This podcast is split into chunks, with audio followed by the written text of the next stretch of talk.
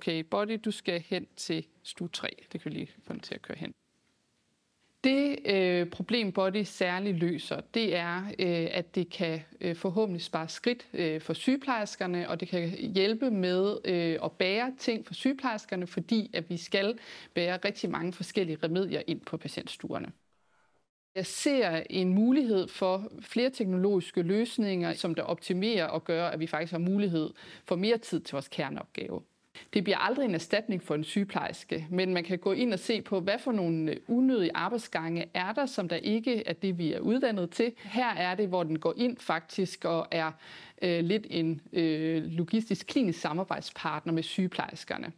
Så lige nu er Buddy designet til at kunne køre med alle remedier til indlæggelse af en patient, hvorfor at man kan blive på stuen under hele indlæggelsen og få alt klaret. Så det, vi håber på, det bliver en oplevelse af mere nærvær i indlæggelsen og knap så mange afbrydelser.